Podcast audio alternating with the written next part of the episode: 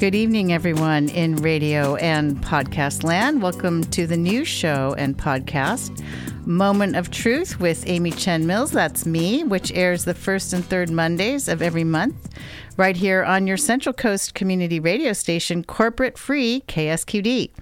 Moment of Truth is a show that brings clear thinking to confusing issues to promote democracy, integrity, compassion, and life on earth.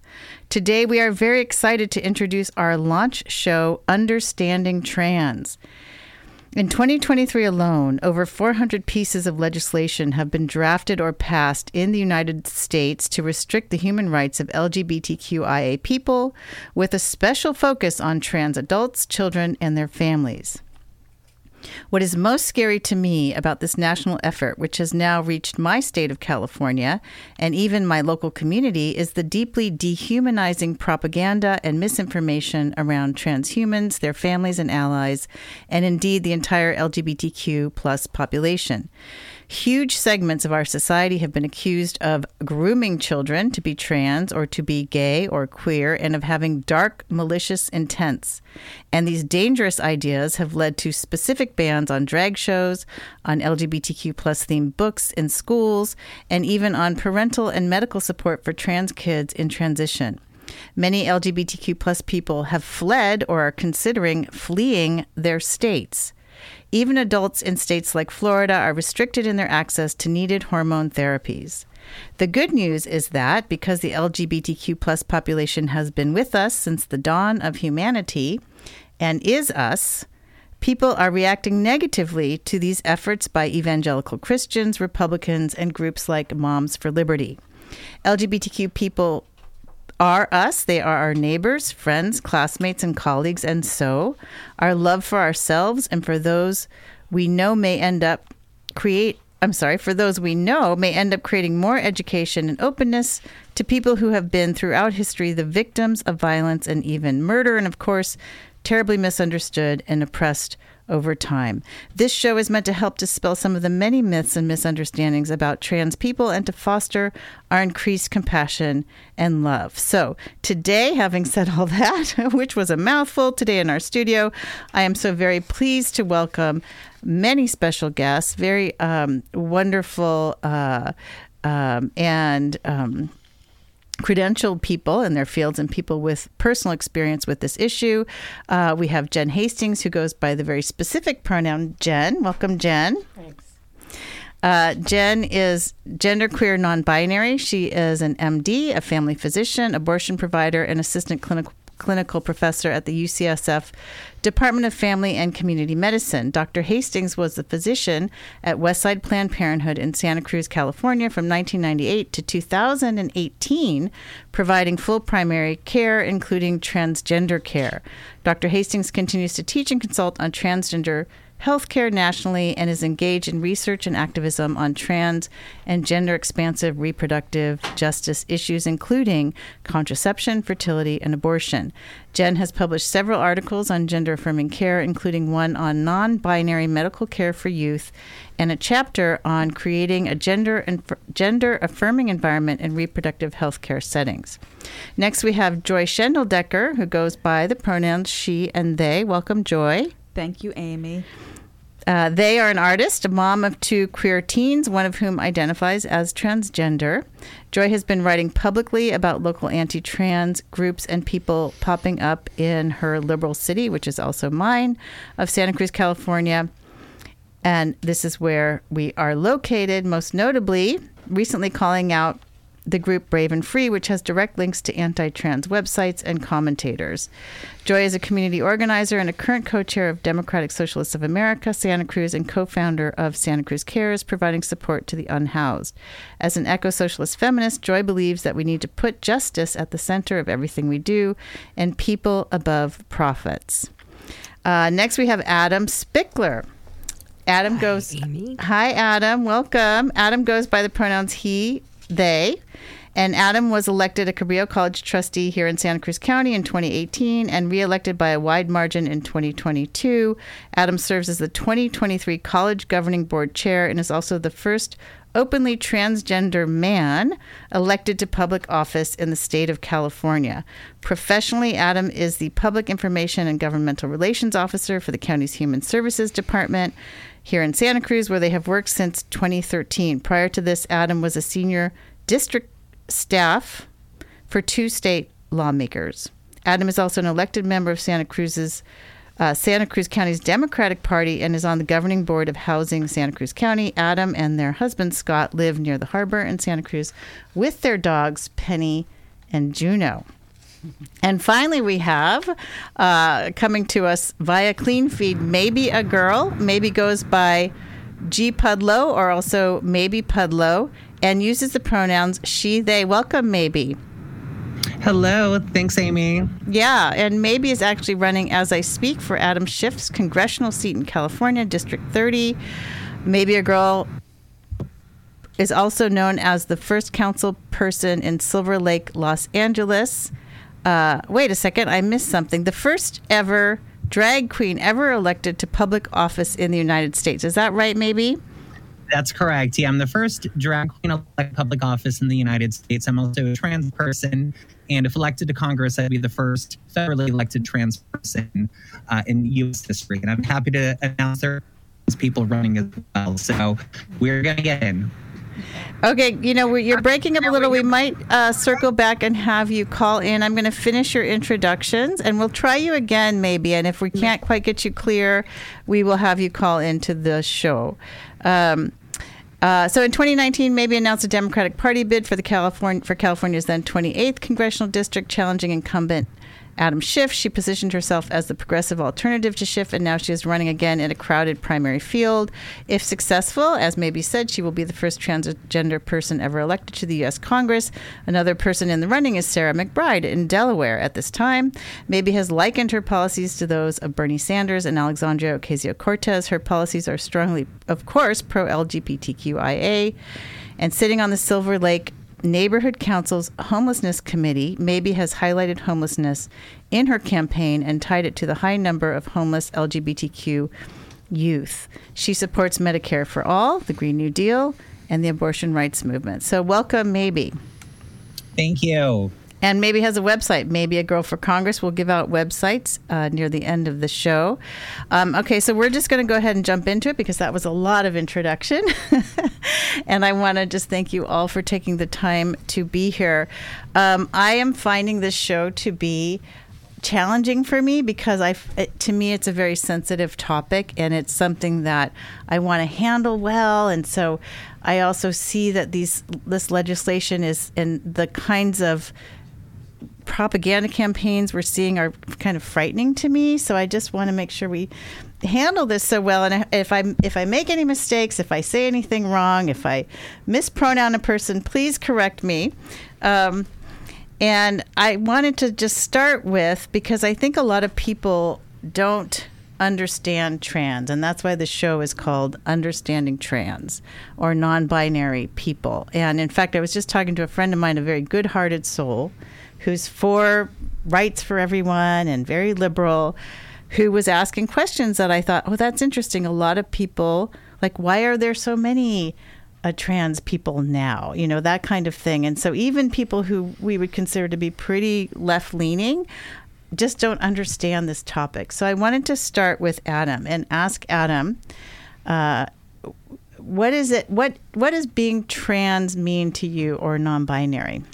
Um, that's a really great but very big question. Yeah, it is. Amy, and I appreciate you asking it. And I want to answer it kind of thinking through um, the friend that you just mentioned, where I, I too have come to know so many people who, on issues they're familiar with, being progressive is a no brainer. And I think that anytime you introduce a new subject, it doesn't matter where you sit environmentally, around uh, land use and development, transportation issues, other social issues. Um, when you introduce a new subject, a new social subject, it tends to take everybody aback no matter how progressive you might be. So I want to say to your friend, if they are listening, I get it. Things were new to me once too in regards to LGBTQIA uh, supports and identities. Um, so let me walk you through mine a little bit, and then I welcome other people in the room to jump in if I miss anything. But um, I've been part of the LGBTQ community um, ever since I can remember. I understood that about myself as a kid, but I had no language for it. One of my very first memories in um, a play group I can't remember if it was everyday preschool or just a drop in, but I had a group of boys that were my best friends in the whole world that week. I say that week because, you know, they change all the time. But I remember a teacher calling me by name at one point, which was a female name because I was born female. And the boys I was playing with all of a sudden stopped. And one of them looked at me and said, Wait a minute, you're a girl? They wouldn't have known that about me because I was the classic tomboy looking kid when I was young. And uh, my teacher didn't know it because my teacher wouldn't have had language. I certainly didn't. No one did. But my teacher outed me. And I, in that moment, as I got rejected by the boys who said, You're a girl, get out of here. We don't want to play with you. I not only felt the rejection of that friendship and how crushing that this is literally one of my first memories. I also get that what I felt at the moment, but I had no language for, was wanting to reject gender. I got boxed into something that did not fit me.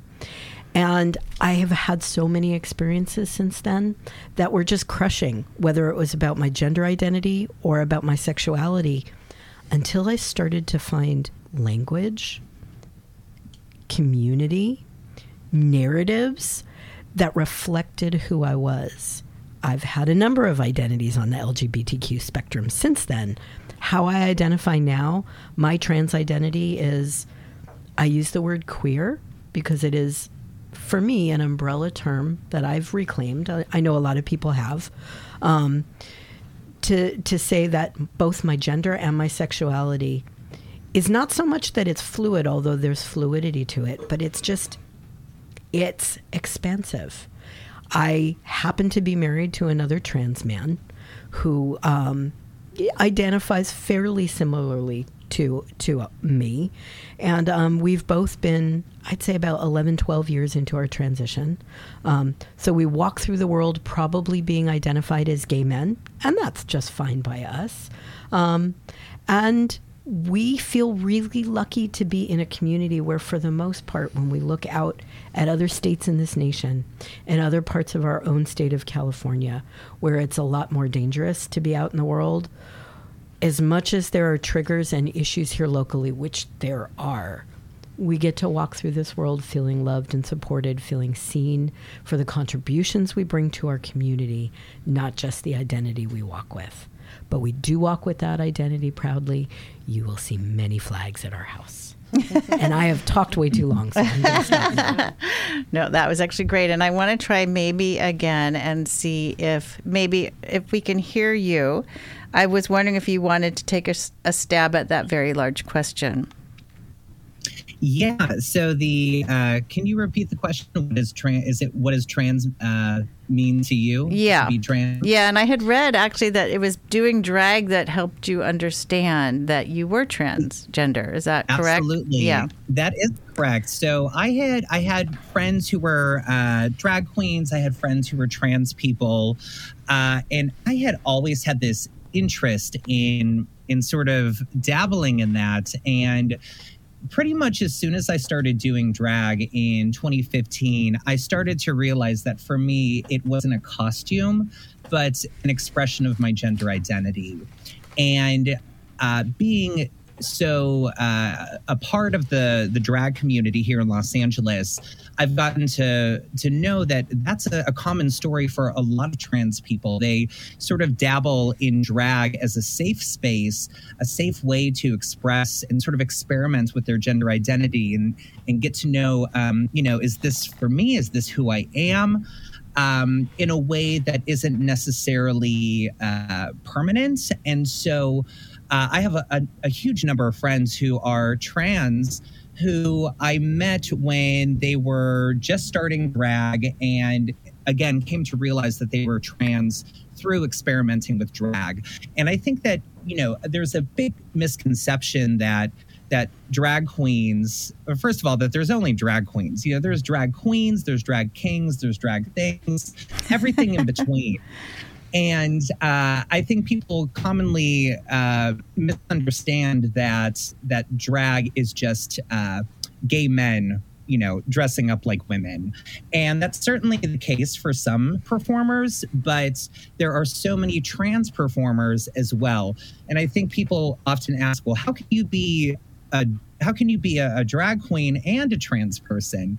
And you know, uh, as uh, Monica Beverly Hillz, who is a, a famous uh, trans woman and drag queen from RuPaul's Drag Race, stated, trans is who I am. Drag is what I do. So drag is a little bit more occupational, whereas trans is a part of your identity. That's not something that you put on or take off, you know, every morning when you wake up or after the gig.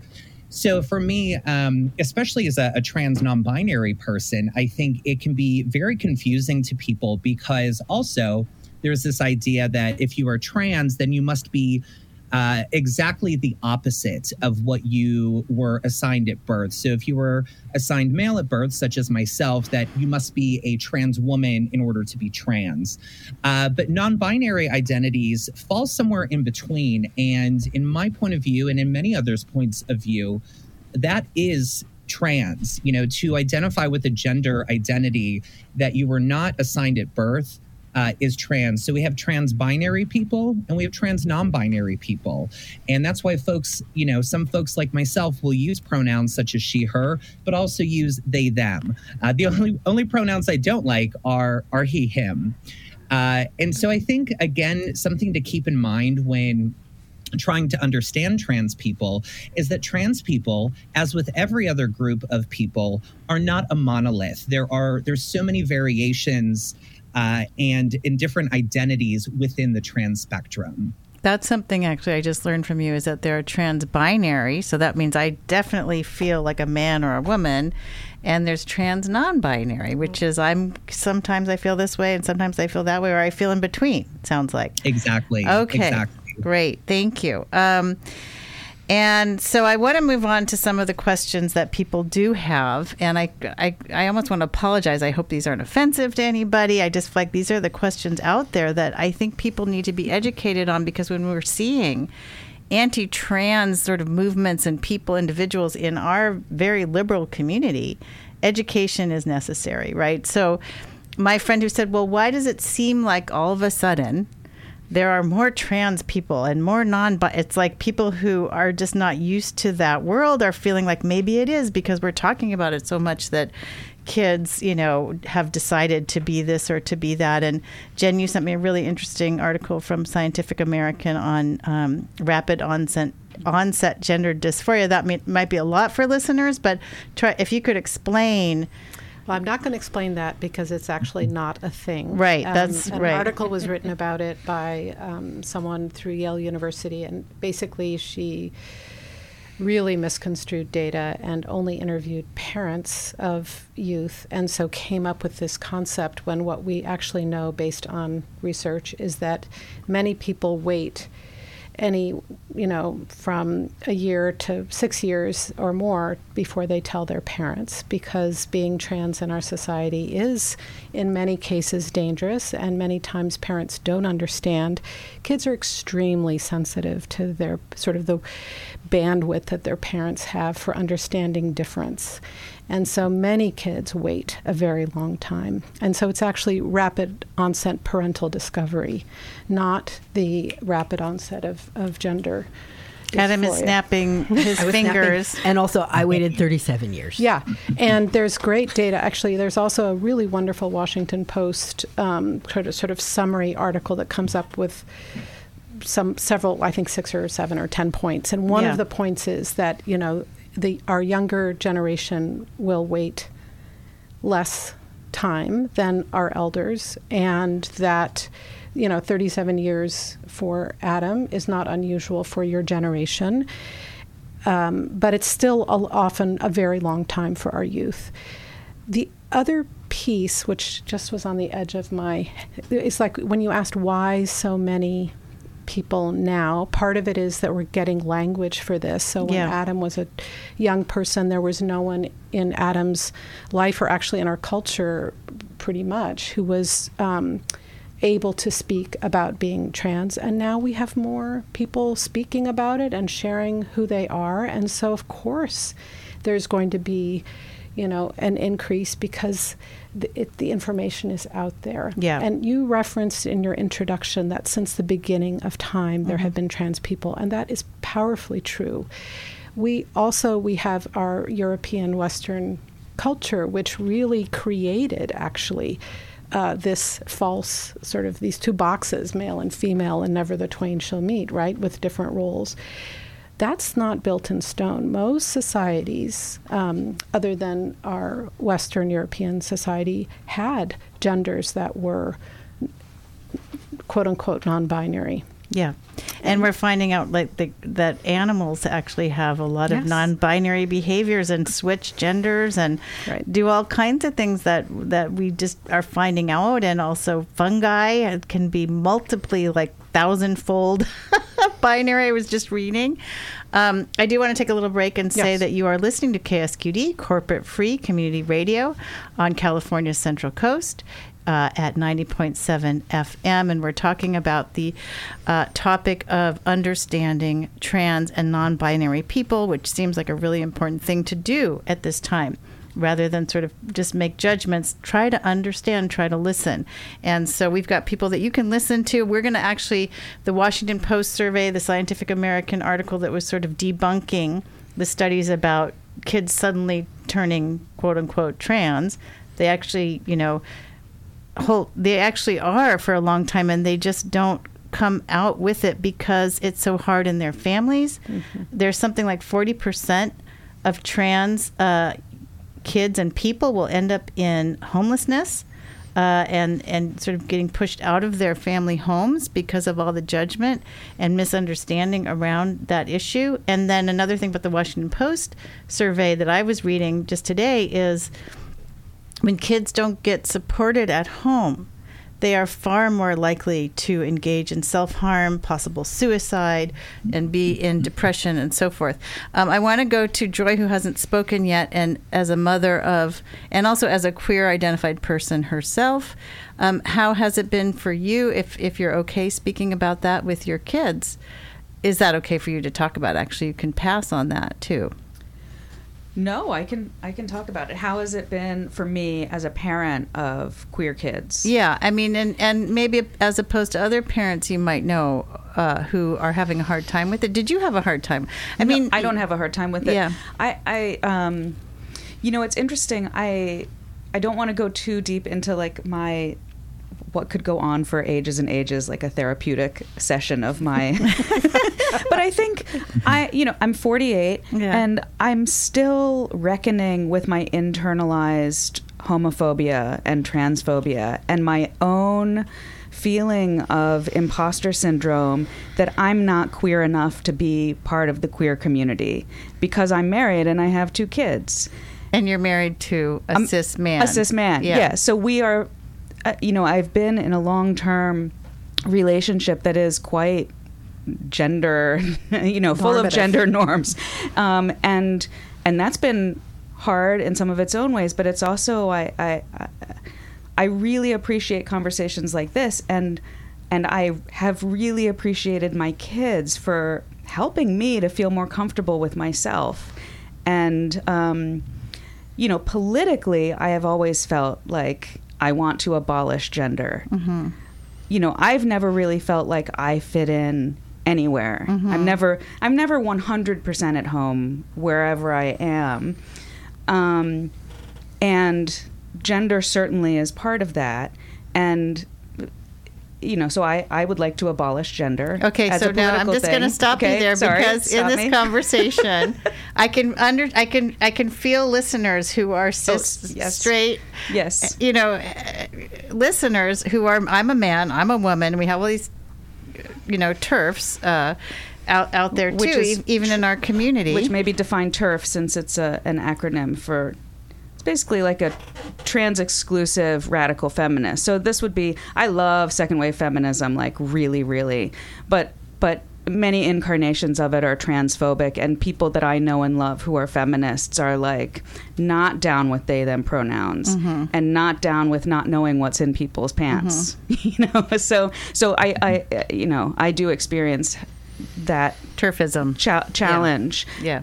Um, so in terms of my my kids, I But wait, so let's go. Oh, I just want to address this because it's this is I think the hardest part is that people are so used to in our culture having th- this binary and it is being challenged and I think it's probably uh, feels uncomfortable for cis people or people who even think they're cis because maybe they're not, you know, and they haven't even thought about it, right? But it's very much a part I'm a man. I'm a woman and that's what you know TERFism is. And um what can we say? Like, how can we, you know, help people understand that maybe it's okay to let go? Um, and Oh, it's always okay to let go. And the thing that's funny is okay, so just let go, folks. most of the folks that I wind up in conversation with where change in concept and then in practice is hard. There are also folks who've been through a version of change is really hard from the other side, that they were part of something that was important to them, that until you start to have conversations with people where you can kind of, on a human level, make that connection, it's really difficult to have this conversation. I try to take examples of my lived experience to try to make them relatable to folks. Um, when I look back at the ways in which the LGBTQ movement through the 80s, through the rise of the AIDS epidemic, and then into the 90s, and where it shifted to how do we fight for civil rights, equal rights, social justice as the LGBTQ community, and starting to take bits and pieces, which wasn't going to include everybody all at once. And the, the fights within our community about how to do that. And one of the things, one of the thinkings that prevailed was having these one on one conversations where allies to the movement are part of the conversation, door to door, grassroots campaign, where what we're talking about is marriage. yep. Lots of people in the LGBTQ community don't necessarily want to fight for or relate to marriage, but you know what? It's a topic that folks outside of our community get and understand. And having those conversations around when people are in loving, committed relationships, we would all want a partner whose loved one, married or otherwise, got in a car accident. You deserve rights to get into that hospital room and be with that person. And breaking it down to something really relatable. Mm-hmm. I think I'm answering your initial question. I might have gotten out in far in front of it, but the thing is, until we find commonalities around how gender and fighting to be seen for who I really am, that's the common denominator. We all share that. Every cis man, cis woman has been in multiple situations in their life where maybe they were expected to be or do far more than they were comfortable with because of gender stereotypes, or they weren't seen for who they were or weren't given room. We can all relate to that. It's finding the common language where what we're talking about is the ways gender is oppressive. Yeah. Blow up gender. Totally get it. Mine is more let's abolish gender militarism, but that's a longer conversation for another time. But that's where the conversation starts because my representation of gender comes from a place of wanting to be authentic, and that's relatable. Yeah, being who you are, being comfortable in your skin. Uh, we're going to have to go to a very brief break at the half hour mark, and we will be right back with Understanding Trans on Moment of Truth with Amy Chen Mills. Mother, Mother Ocean, I have heard you call. Wanted to sail upon your waters since I was three feet tall. You've seen it all. You've seen it all. That was actually Jimmy Buffett, uh, your yacht rock uh, party boy, but also some one of my favorite musicians. Actually, my father uh, was a hippie who introduced me to Jimmy Buffett at a young age, and Jimmy Buffett passed away on Friday. Um, so we thought we'd just share a little Jimmy Buffett with you and then get back into the serious topic of understanding trans. Uh, we have a bunch of special guests, uh, both in the studio and also online with us. Adam Spickler, who is one of the first uh, trans elected official man, trans man, elected official, Cabrillo College Board of Trustees in Santa Cruz, California. We have Jen Hastings, who's a doctor who's worked on trans issues for years and written many, many articles and chapters and books on trans issues, healthcare provider, and national commentator, uh, communicator on trans issues. We have Joy Schendledecker, who's been uh, confronting some of our local anti trans. Um, people and groups that have been popping up uh, that have been a little bit alarming. Um, and then we also have Maebe A. Girl online with us. Um, and Maebe I don't know if you have something burning to add to the conversation. Maebe A. Girl is running for Congress in District 30 in LA, where there's actually been mm-hmm. some confrontations with sort of Moms for Liberty type groups, I understand. And uh, Maebe do you want to, what would you most like to say about the gender binary and or what what would you love for people to understand who don't understand? Yeah, I think uh, we've touched on a, a, lot of these ideas already. That um, somebody had just mentioned. We we just want to be um, seen um, as our authentic selves and be accepted for who we are. And I think that's something that is just within. Um, you know, the human condition is just wanting to be seen, heard, and be recognized for who we are. Um, I, there's this big argument right now that that trans youth. Uh, first of all, people are saying that trans youth don't exist. That that a, a, a, somebody who is young can't possibly know that they are trans. When that's it's totally false. I think we all develop this sense of identity of who are very very early on. I think even when it comes to cisgender children and adults, you have this idea, this sense of gender identity very early on. Uh, hindsight is always 2020. And one of my earliest memories, uh, I was about four years old, and I remember asking my mom, I said, Mom, when am I going to turn into a girl? and she looked at me like I was nuts. And and you know and and sort of shut me down in a way that you know I wouldn't consider it transphobic because I think she just thought I was just a kid going off on some you know strange tangents but when she told me that was never going to happen i sort of tucked that idea away for a very long time. And you know having come out as a, a trans person as an adult i look back on my my early childhood experiences and you know it, my gender identity at the time and it, and it all kind of makes sense um, and we're having this, you know, nationwide debate right now about whether or not trans youth should be able to have gender affirming health care. And it's it's really a travesty, and it's it's seeping into the school systems as well. Um, you know, I think that you know, being in California, I think a lot of folks think, oh, California is super liberal. Um, we're, you know, you wouldn't see that kind of thing there, but we're starting to see uh, legislation being introduced that would limit, um, you know, trans healthcare. There's going to be there's folks who are trying to put ballot initiatives together to limit gender affirming healthcare, um, also to out transgender students who come out to teachers or counselors to their parents. And this is very dangerous for trans youth. You know, you had mentioned earlier that uh, about 40% of unhoused youth are LGBTQIA, and there's a reason for that. And the big reason is not having support at home. And those kids either run away or are kicked out of their homes. So if a child feels more comfortable coming out to a, a school counselor, a teacher, peers, and not their parents, you have to ask why that reason might be. And it's very likely abuse homophobia and transphobia at home. And that's why it's extremely dangerous to out children to their parents when they're not ready to come out to their parents. Yeah. Uh, again, I think, you know, I, I, live in Los Angeles and people consider LA to be somewhat of a progressive mecca. And unfortunately, we're seeing, you know, in LA County, we're starting to see uh, school districts uh, actually um, try to try to make, you know, these rules and laws saying that okay, if a, a child comes out, the parents have to be notified within three days.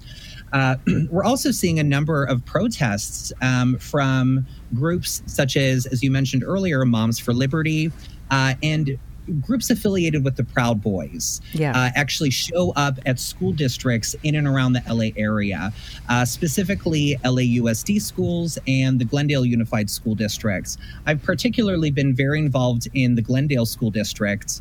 Uh, in terms of, of what's happening there, I was reached out to by some concerned citizens who are queer uh, or have queer kids and they were very terrified by this this presence of folks again aligned with Moms for Liberty, um, the Proud Boys, Gays Against Groomers, and those names, by the way, are such misnomers. Yeah. Uh, of course, of course, queer people are against grooming. So the idea that trans people are just groomers in and of themselves is false. Well, and it's- spread And offensive. idea.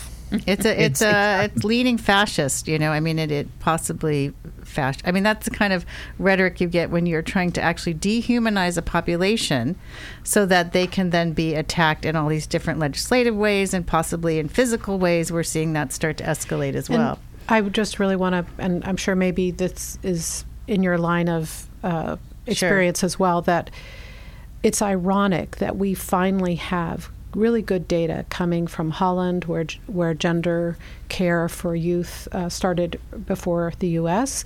We have good data from Holland. We also have good data now from the U.S. about how much better youth do when they're supported by their parents and when they have access to, uh, if it's appropriate for them, um, associated with Gender um, affirming care. hormones and Yeah. gender affirming care. And that's- we have good data now, and so it's just infuriating that the in our throughout our country legislation is being created based on terrible misinformation that's being submitted in the in the co- in the senates and Yeah, let's talk. Let's talk US. about that misinformation. I do want to just tell our, uh listeners really quickly. You're listening to KSQD 90.7 FM on the California Central Coast. If you have a question, you can text it to 831 900 5773.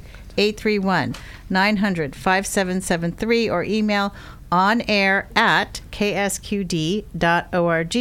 And if it's an appropriate question, we will read your question. I do want to get into some of the mythologies around hormone replacement therapy and surgeries because actually in that Washington Post survey I was reading actually a lot of people it's not a lot of people who get it's not a majority but some young people do get hormone replacement therapy and people are like oh it can't be reversed and you know there's a lot of um, it's horrifying to think that you would change your gender and then change your mind and so forth so uh, Adam did you want to speak to that Well, I just, and it's a frame, I, I think, really for what you're starting to bring up. And I'm so glad Jen brought up data. And I would actually say, not even so much calling it misinformation, but disinformation. Yeah, and it Amy, is. for your listeners who might not be familiar with the difference, misinformation is genuinely not knowing that the information that you have is incorrect. And for many people around trans issues and some of this data, that's true. But there, there is a responsibility you take on as a lawmaker in the state of California to be informed.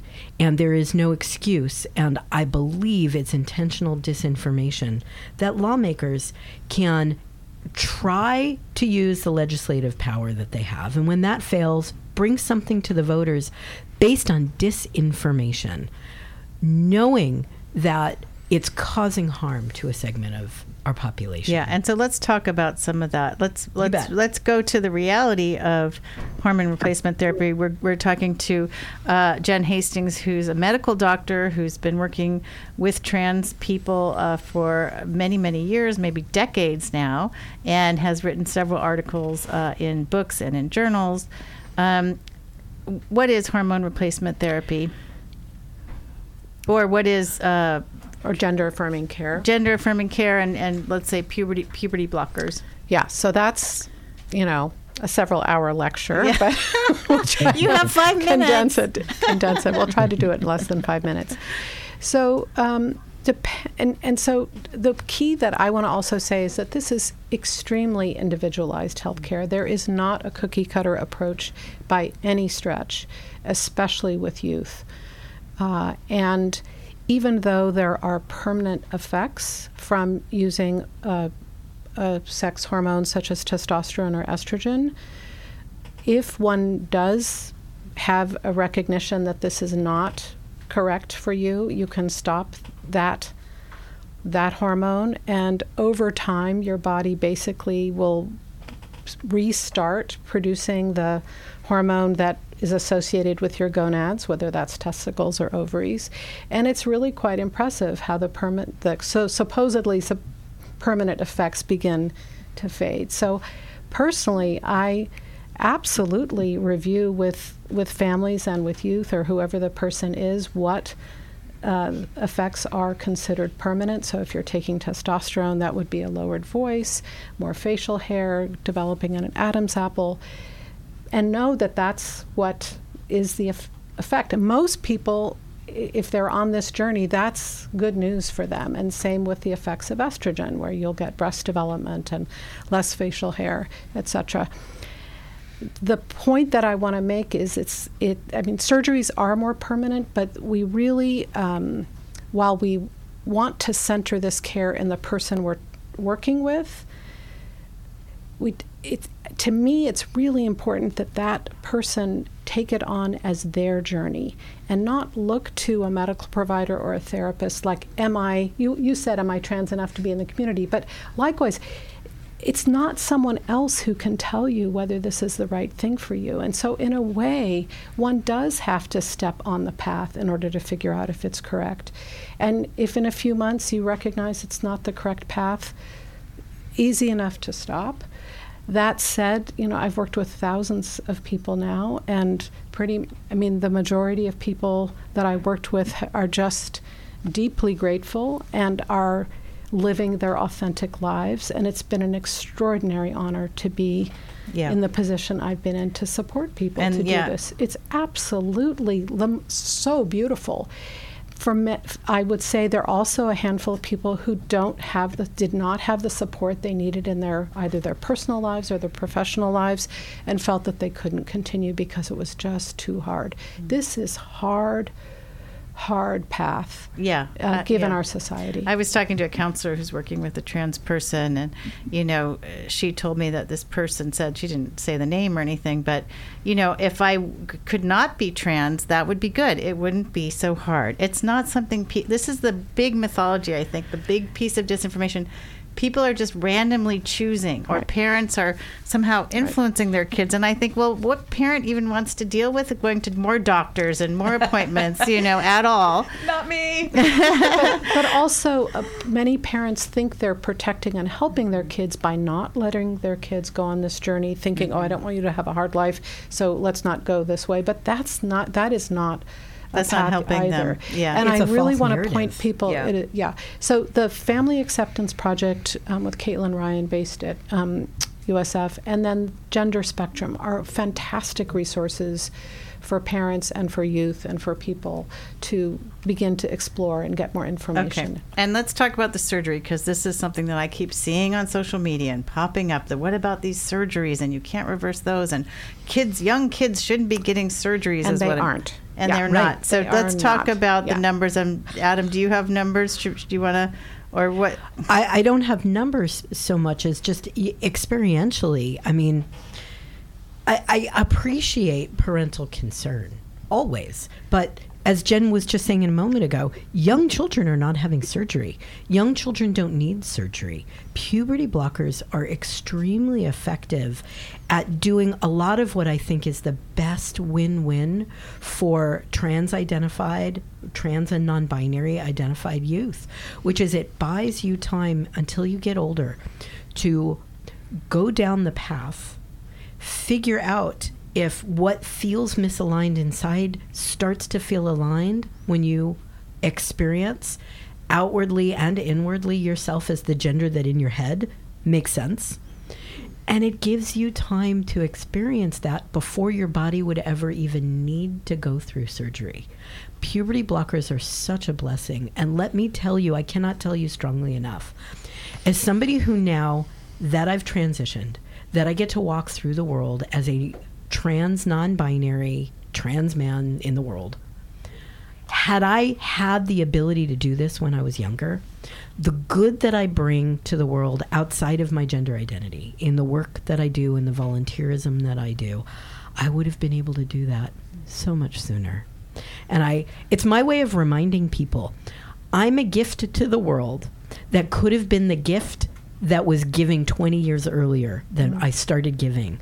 But I had to spend so much time dealing with all of these demons because society beat me up intentionally and otherwise around my sexual and gender identities.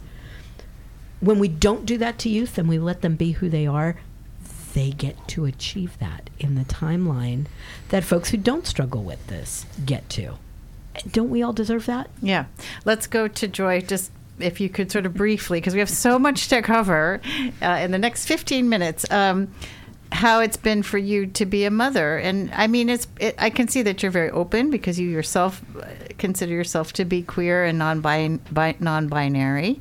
Um, how has it been for your kids and your family to go through this experience and with this kind of openness? Yeah. Well, it's been different for each kid. My older kid has had a much harder time, um, and I think experienced more pushback from some family members um, who had a really hard time accepting it, especially a name change. Um, that was very difficult for some people that that my child wanted to change their given name because of course you know for the, the parents it's you know a, a carefully chosen gift um, my child chose an amazing name for themselves and we are still in the process of of um, uh, transforming the court order into actual documents that can be used. And I tell you, it is hard. Yeah. I mean, every system is set up the education system, the medical system. They are s- anything that's institutional and has a database attached to it misgenders my child and has done so for years. And that is very hard for my child. And it's hard for me as a parent to to see that and to not be able to fix it for them. You know, I want to be able to fix it for my kid and go in and fight for that change. And there's only so much you can do with a health insurance company or a doctor's office. Um, that, that you know that that's the one that you get to use. So it is it is challenging to navigate that system with my kid. Yeah, and let's talk about the community for a moment because we're looking at what 450 pieces of anti-LGBTQIA uh, pieces of legislation across uh, several states in the United States, maybe 20 now, different states, and what really has impacted me is I'm on TikTok. I know people think that's funny. To me, it's actually a place where I see people, trans people, on video crying and freaked out because they feel unsafe in their state as a human being just trying to live. And that to me is unacceptable. So when I see that we have groups in Santa Cruz whose websites, and I'm just going to name it right now Brave and Free, whose websites link to anti trans videos and uh, you know, it's sometimes you have to click a few times to get Yeah. to where they're really getting into this. Um, so, Joy, you actually wrote a piece for Bratton Online about the group Brave and Free. We have an, another person, a, a parent at New Brighton Middle School, who's trying to, uh, attempting to get rid of the LGBTQ flags that are hanging in classrooms and replace them with American flags. We've had hate crimes at my church, which also serves as a synagogue. And my kids have experienced homophobia and transphobia in Yeah. school and on the streets. I mean, some of it is microaggressions and and some of it is institutional and you get everything in between. Yeah. Yeah. And I want to actually, I know that, Joy, you've called this out and you've gotten actually a lot of, of, of sort I got some pushback. You got pushback. Your your people are like condemning your your campaign for city council, which is absurd and ridiculous. just a couple. a couple people, a couple people. But I also want to go to Maebe because Maebe Mm-hmm. I can't see you. Sometimes I forget the people I can't see. But I think one thing that a lot of us have been thinking about is what do we do with people who are all of a sudden popping up in our community? You know, you're dealing with Proud Boys at, at school board meetings. You've got Chino over there. You've got Glendale. You, which these this is mm-hmm. L.A. for Pete's sakes. You know, Yep. I mean, people are out and proud in L.A. So what? How do we? What do you should we confront and counter and call out? My answer has been to do this radio show so that people could maybe try to, you know, actually change their minds and learn something about non-binary people. But Maebe what do you recommend? Because you're you're running for office, you're running for Congress. These issues are going to be front and center for you. What do you recommend? Yeah, so I think first of all, you know, um, folks who are allies of the LGBTQIA community, this is your time to stand up and speak up for us. Um, we don't have any time to lose right now.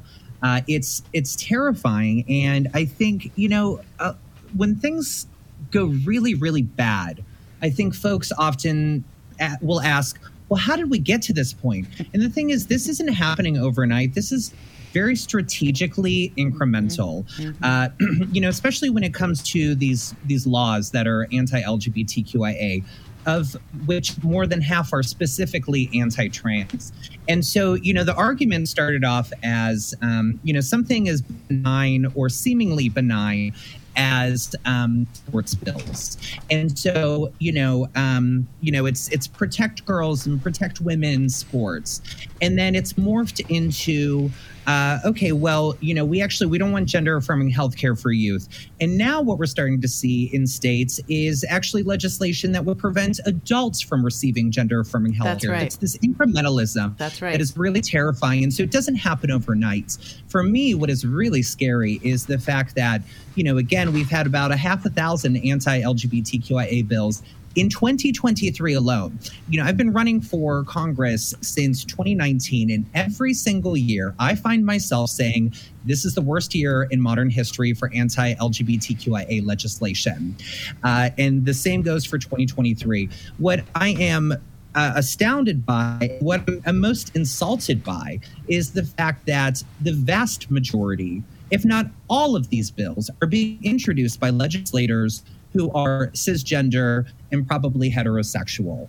And so you have all of these, you know, cisgender people trying to create legislation for how LGBTQIA people, specifically trans people, can exist and where.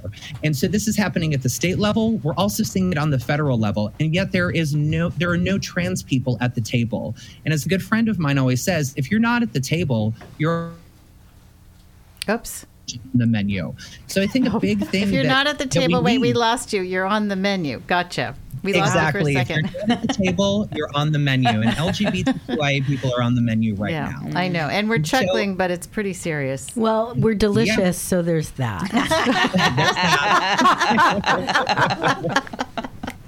we have to have some humor. It's true. Thank you. Absolutely. Yeah, and um, yeah, I, I think you know this is actually Labor Day. I had this whole thing where I was going to read out some of the great union victories that have been happening, uh, and interestingly, there was a Thom Hartmann show I was hearing, and I just wanted to note that there were there are six percent of the private sector is currently unionized, um, and pre-Reagan it was twenty five percent. And I'll tell you what I think is happening. You guys let me know what you think. Anyone can jump in here. I think this is a distraction. This is going after the most mm-hmm. marginalized people who are the least understood so that you can get a bandwagon going and get everyone upset about something that they have no reason to get upset about in order to distract everyone from the fact that we have these huge multinational corporations who are just gobbling up the world and our resources and creating this, you know, the world on fire that we're seeing now. And rather than deal with that in a rational way together, we're seeing on the left and the right, we're seeing leftists in our community going down this rabbit hole. Joy, go ahead. I think we see one of the these sort of bizarre conflations in the wellness industry and Spirituality. yeah. spirituality, but also um, like clean eating and and reducing toxicities, which Yes. I'm which I am an eco socialist. So Right, we believe yeah, we believe in those things, yeah. but I, this idea that toxins that we know are endo endocrine disruptors are I mean that's bad in our environment. Right? And nobody wants that. Well, very few people want that. But um, the plastics industry wants that. But the idea has been taken on by a lot of people who are who are concerned with health and wellness that these endocrine disruptors are part of what is causing people to be trans Oh, or non-binary. Um, and I think that is a great example of misinformation, disinformation, confusion, and sowing discord amongst people who would otherwise be working together for um, people over profits and working class power Yeah. and public ownership. The irony in that, though, too, and I think even if somebody wanted to try to come up with data to prove that my existence, my identity right now is tied to that, to that I would say, so sure. what? Okay, exactly. Good. I don't mind it. I'm good with me. Yeah, all Yeah. of that. And you know, the other thing that I think is very poignant, I want to quickly point out on Labor Day, so much of the advancements in LGBTQ recent history is through the partnership our community has with the labor Absolutely. community. I mean, what we did in um, the 1990s around, in the 1980s around some of the legislation and ballot initiatives that were coming out. Um, it was Harvey Milk and his mm-hmm. connection to the labor community really helped move us forward so that what was that legislation to or or ballot initiative to prevent um, LGBTQ teachers from teaching in the state of California? Oh, my. Which we defeated. Yeah. in large part because of our connection with labor. So And we- that is yeah. so important. We have a, we have a lot of work to do. We are getting to the top of the hour, and unfortunately, I'm going to have to start to say goodbye to you all No. wonderful people. I know we were kind of just getting started. It felt like, but November 20th is Trans Resiliency Day. We are going to do another show because it's a Monday and it's one of our Mondays. Yay. So we are going to have people back, whoever can I make think it. the day of trans remembrance. oh, is it Remembrance? so. Mm-hmm. Oh gosh, I'm so sorry. Perhaps resiliency is a new. Oh, A new- so. a new take on it. Yeah, but I like it. Okay, remembrance and resiliency. There we go. perhaps. Yeah. Okay, November twentieth. So we, we this is such an important topic, folks, and I encourage you to keep learning. Uh, on the show notes, when we get our new show page up for Moment of Truth with Amy Chen Mills, we are going to have all kinds of links and resources for you to learn more. That's what we need to do right now. Is rather than judge, we need to learn more. And um, I do have some thank yous for the show. Thank you so much for listening, everybody. Um, and here's actually some good news from Erin in the morning, uh, who's on Substack, and you should read her stuff. Erin, Yes. E R I N, in the morning. Erin in the morning. Amazing. Yeah, and Yeah. she was citing surveys that uh, of registered voters between August 17th and August 21st to ask about education policy. This is so far down the list of what people actually really care about. So there's starting to be some backlash from parents and voters about why are we talking about this? We need to talk about better education, better funding for public schools. Um, and with that, I have to go to our uh, end notes here. You've been listening to uh, Moment of Truth, and we give many, many thanks to our team, Nyanko Nyasu, sound and tech engineer, and our research and production team, Mei-Ling Obanada, Todd Zimmerman, and Vara Ramakrishnan. Todd Zimmerman created the theme song. Kathy Krizik created our logo. Thanks to our KSQD program manager, Howard Feldstein, and the entire KSQ team on the California Central Coast where the show originates. Thank you for tuning in to Moment of Truth. And remember, if we don't use our democracy, we lose our democracy. Thank you so much, Amy. Thank you. Thank you. Thank you much. all. Thank you. I hope you'll come Amy. back. Thank you, Maebe. Maebe for Congress. Yes. M A B E, a girl for Congress. M A E B E. M A E B E. M A E B E for con- Maebe A. Girl for Congress.com Yes. We got it. or Dot dot org. org. Go Dot find go find her. Thank you, everyone. I'll be back in November. as. Okay, thank you. Thank you.